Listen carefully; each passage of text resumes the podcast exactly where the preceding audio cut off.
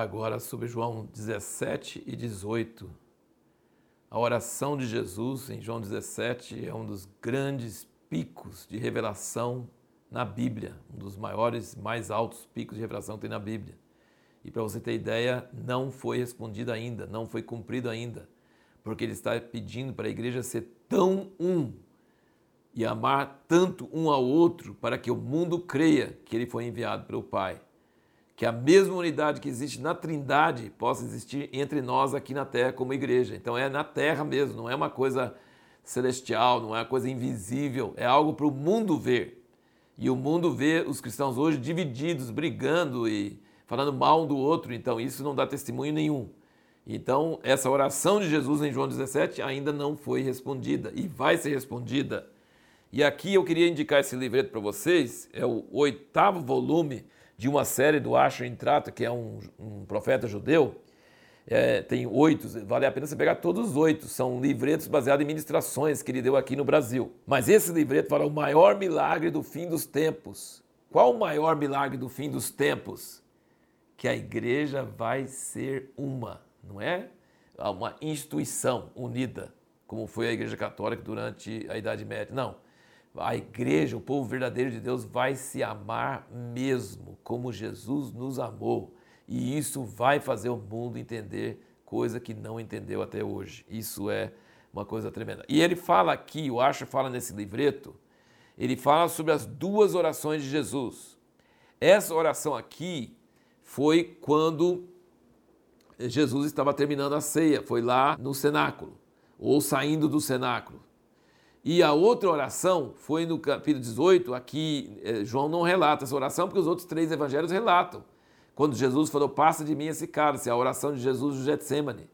Então foi assim, Jesus passou, assim, poucos metros de distância, tipo, sei lá, no máximo, não sei nem se dá 500 metros, e poucos minutos, talvez uma hora, meia hora, duas orações. Uma, essa oração de João 17, e outra oração do jardim de Getsemane. Pai, passa de mim esse cálice.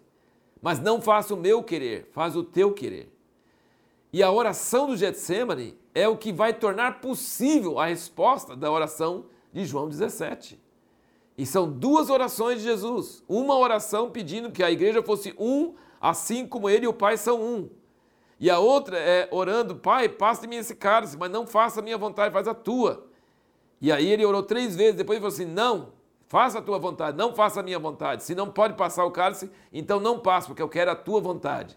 Então Jesus negando a sua própria vontade, vencendo isso pela oração e orando três vezes até alcançar essa vitória, tornou possível aquilo que ainda vai acontecer aqui na terra, a resposta de João 17. Que a igreja seja verdadeiramente uma não institucionalmente, não organizacionalmente, mas uma de coração, uma de amor mesmo, como o pai ama o filho. Mesmo tendo diferenças de opiniões e doutrinas secundárias, mas realmente amando um ao outro. Quando nós queremos a nossa vontade, isso causa divisão. Quando nós negamos a nossa vontade, isso causa união.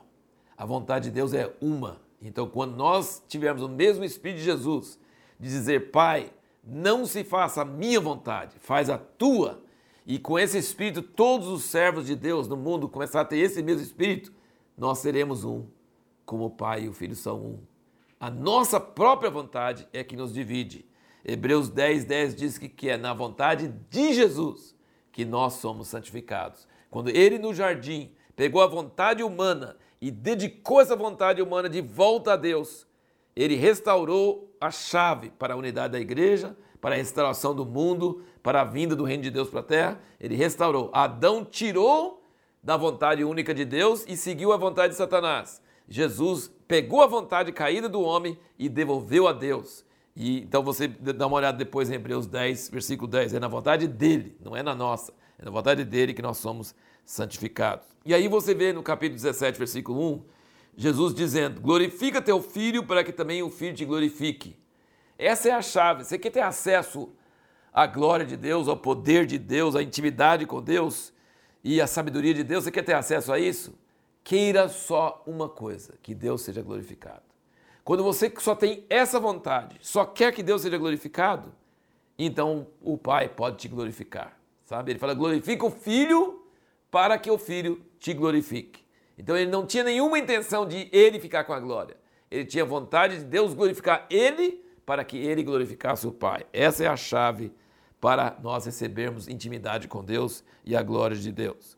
E a pergunta que nós fizemos no último vídeo foi qual que era a obra que Deus queria que Jesus completasse aqui na terra, na sua vida. Claro que Deus queria que ele morresse pelos nossos pecados.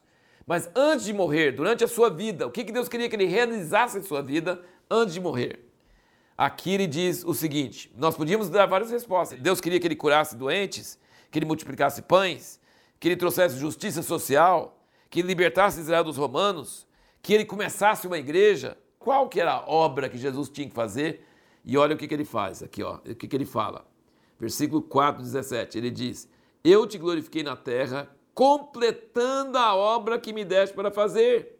Agora, pois, glorifica-me tu, ó Pai, junto de ti mesmo com aquela glória que eu tinha contigo antes que o mundo existisse. Manifestei o teu nome aos homens que do mundo me deste. Eram teus, tu nos deste e guardaram a tua palavra.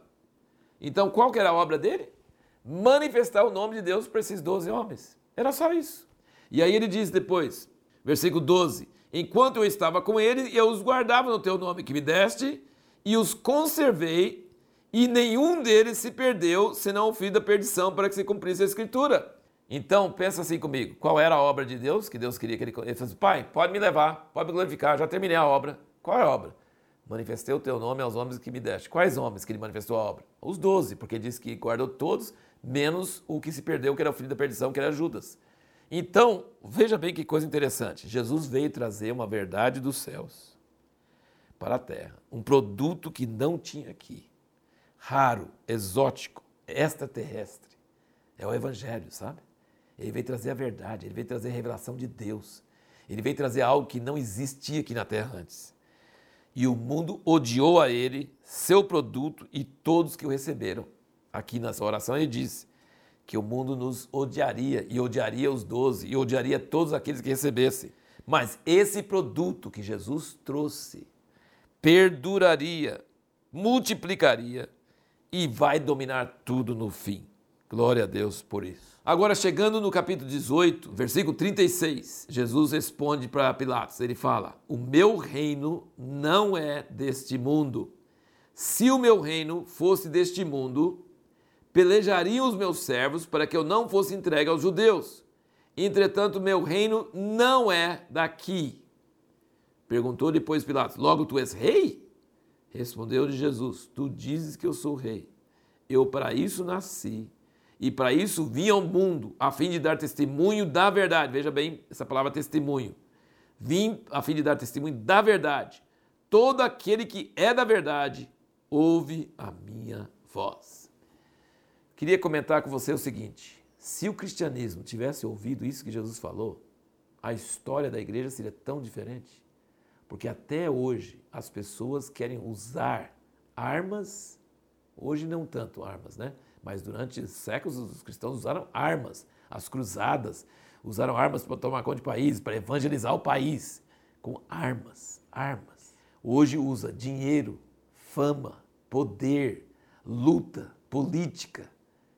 O reino de Jesus não é deste mundo. Não é assim que o reino dele funciona. Se fosse assim, seus servos lutariam. Mas não é assim. Então, grande parte dos cristãos não prestaram atenção nessa mensagem que Jesus falou com Pilatos. Meu reino não é daqui. Não luto com armas carnais. E Paulo dizia em outro lugar: não é contra carne e sangue que a gente tem que lutar, contra principal e potestade. Nossas armas não são carnais. E a gente não vence guerreando com armas carnais, com dinheiro, com fama, com poder, com armas. Não, a gente vence perdendo, vence servindo, vence amando, vence e dominando pelo Espírito de Deus em nós. É uma grande verdade que, infelizmente, o cristianismo não praticou na sua história. A pergunta para o próximo vídeo é o seguinte: como sabemos que Jesus não tinha nenhum pecado?